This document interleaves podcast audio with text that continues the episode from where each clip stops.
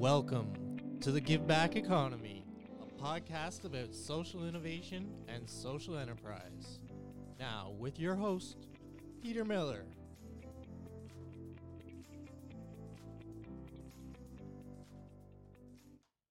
So today we're going to the area of Chicago, Illinois, in the U.S., to talk to Robert Kingett, who's an author, a writer, and does an awful lot of things.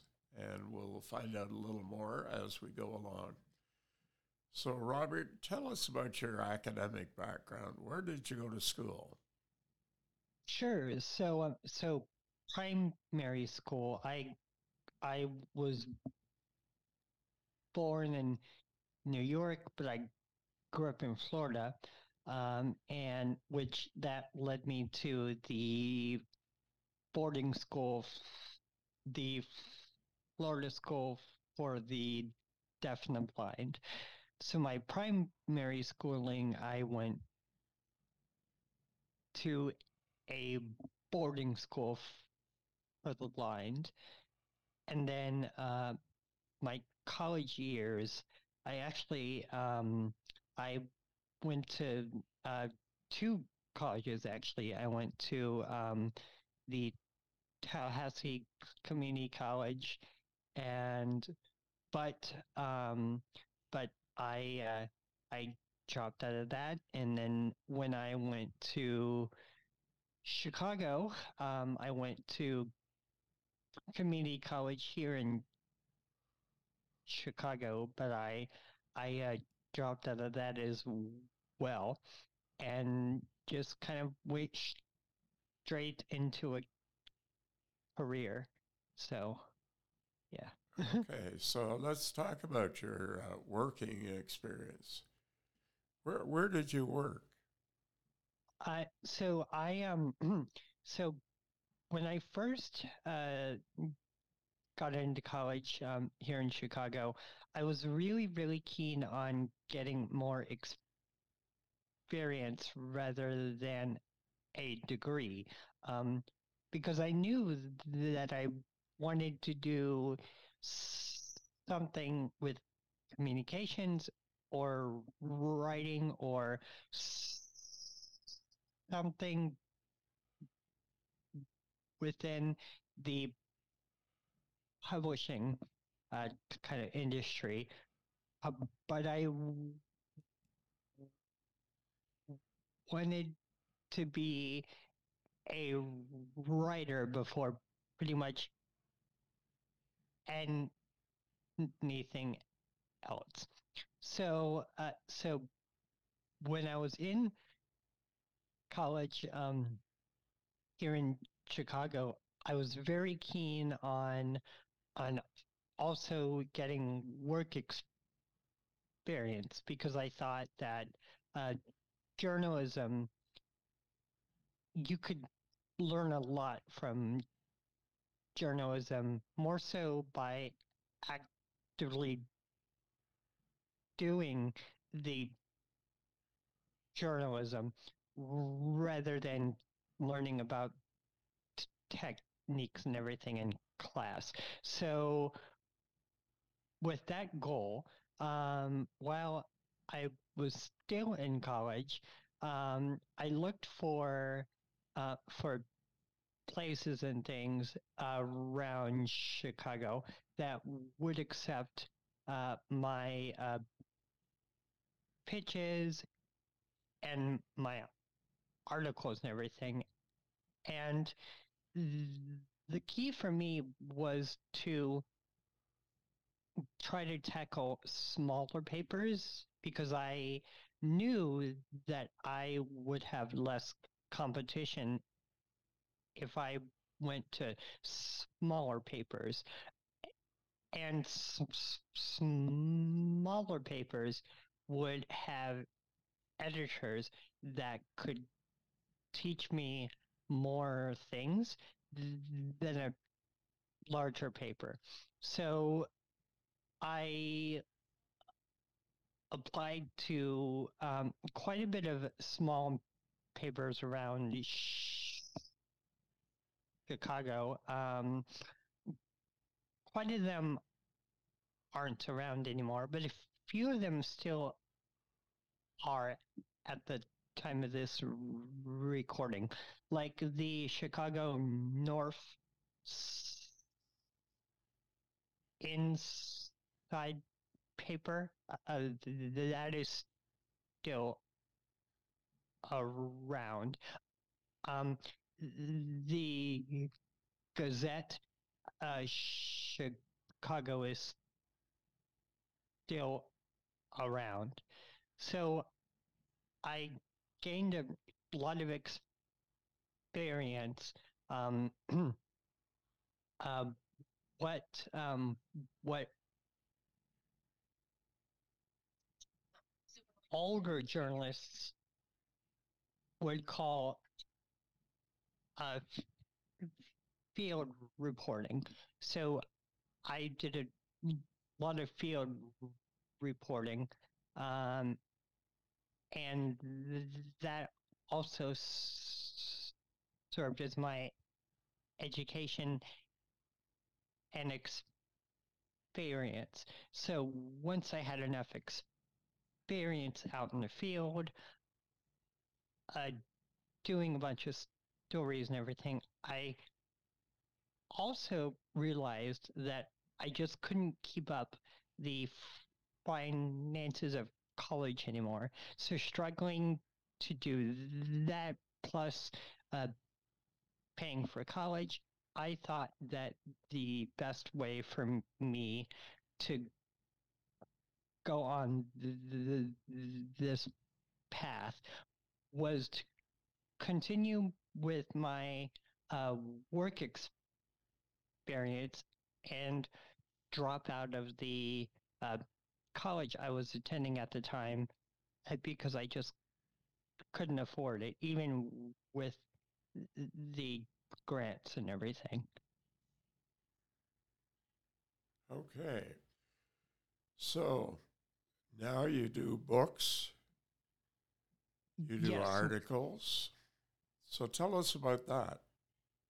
Uh, yeah, yeah. So it's um, it's kind of interesting how uh, how I shifted from doing uh, journalism to doing uh, fiction and non-fiction books. So even when I was a journalist, I really liked um, human interest stories. I thought that human interest stories were were a very nice gateway into talking about larger issues uh, like inequality and things like that. Um, so when I was a journalist, I did a lot of human interest stories. I did a few um, regular um, news articles that were basically things like uh, crime, uh, neighborhood n- news, and things like that. But I still gravitated to human interest stories. Um, so I was a reader ever since I could remember. My grandparents really, really, really instilled a love of literature in me, and they nourished it. Um, so that continued into my adulthood. Um, so while I was doing um, human interest stories, I realized um, that the editors uh, they were holding me back in a way. so I thought that, well, in order for me to really tell the stories I want to tell, I think I should go to fiction because fiction it it seems to have a lot less l- limits to it, but it also has um, it has a certain truth element to it. Uh, there's a little piece of the world it, it, in fiction that you don't necessarily see in nonfiction or memoirs. So I just really gravitated to uh, fiction. So I started out by writing a few short stories to sort of get practice. And I sold quite a few, but then I just really liked uh, the process. So I continued to write fiction and nonfiction.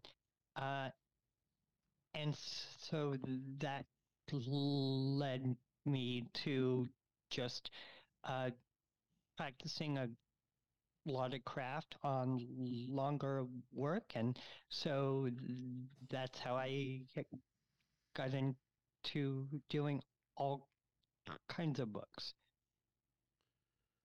Okay, Robert. So let's talk about your challenges, both uh, physical and mental. Yeah, sure. So, um, so challenges. I. Oh, I. you were going to say something. No, it's okay. Go ahead. Okay. So I um. So I am physically disabled. So that means so I have a cerebral palsy, which is a nerve disorder in the brain. So basically, my nerve system isn't really sending all the proper kind of signals to the body.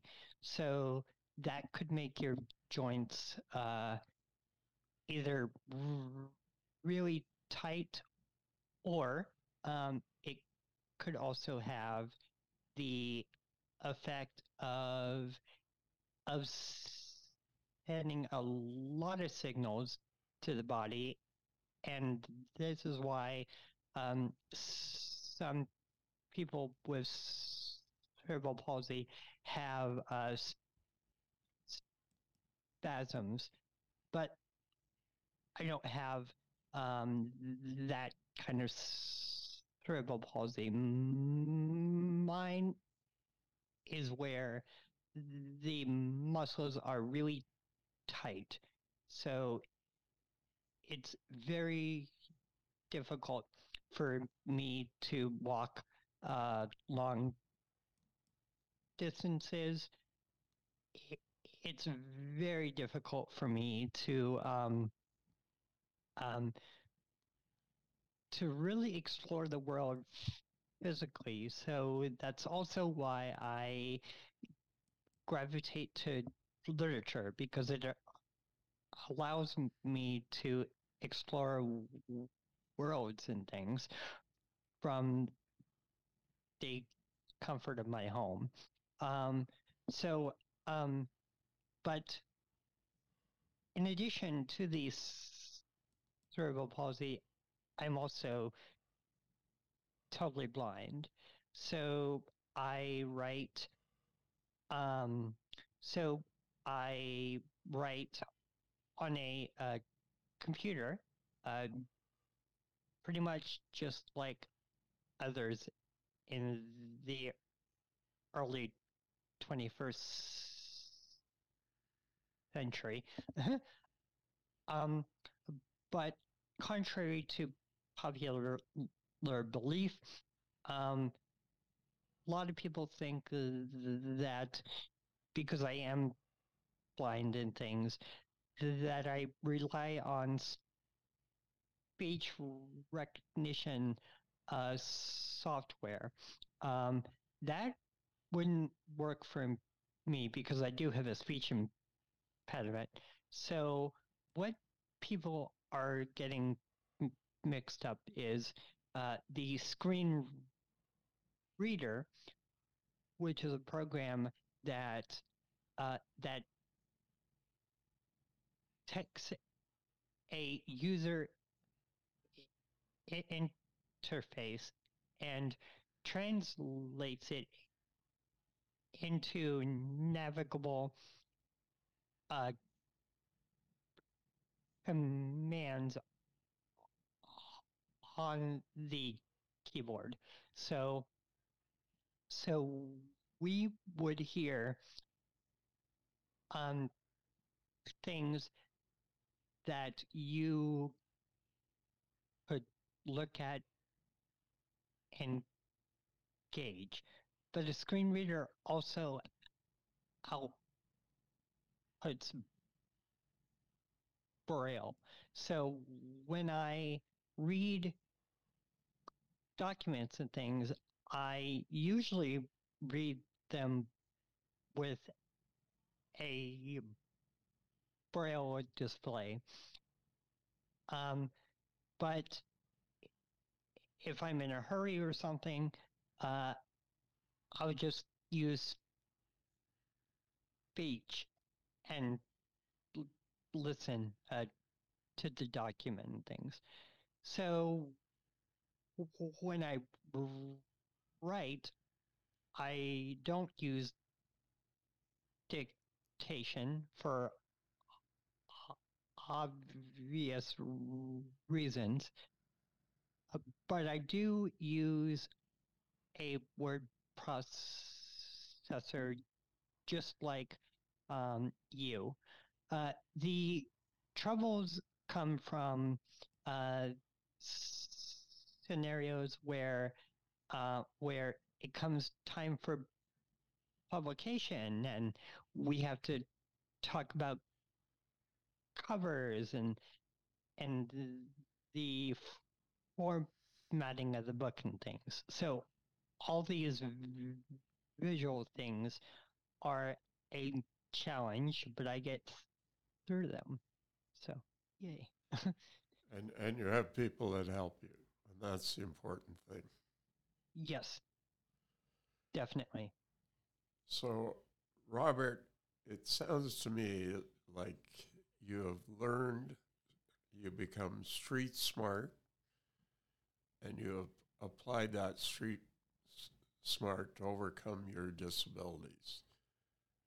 And that's what's really made it a difference. So, going forward, what do you see doing differently three years from today? Hmm.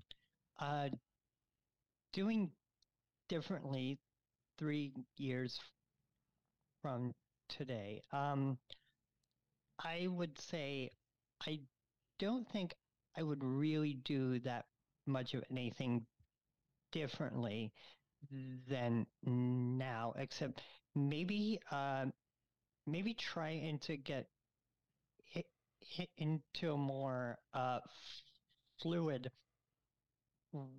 writing routine because I tend to write when the mood strikes. So maybe three years from now, I will have a solid uh, routine. Okay. Well, look, thank you very much for joining us today. And uh, you're doing terrific stuff. I've had a chance to look at your website. And uh, you are encouraging people to join your street group. That's terrific. So thank you for your time today. Thank you for having me.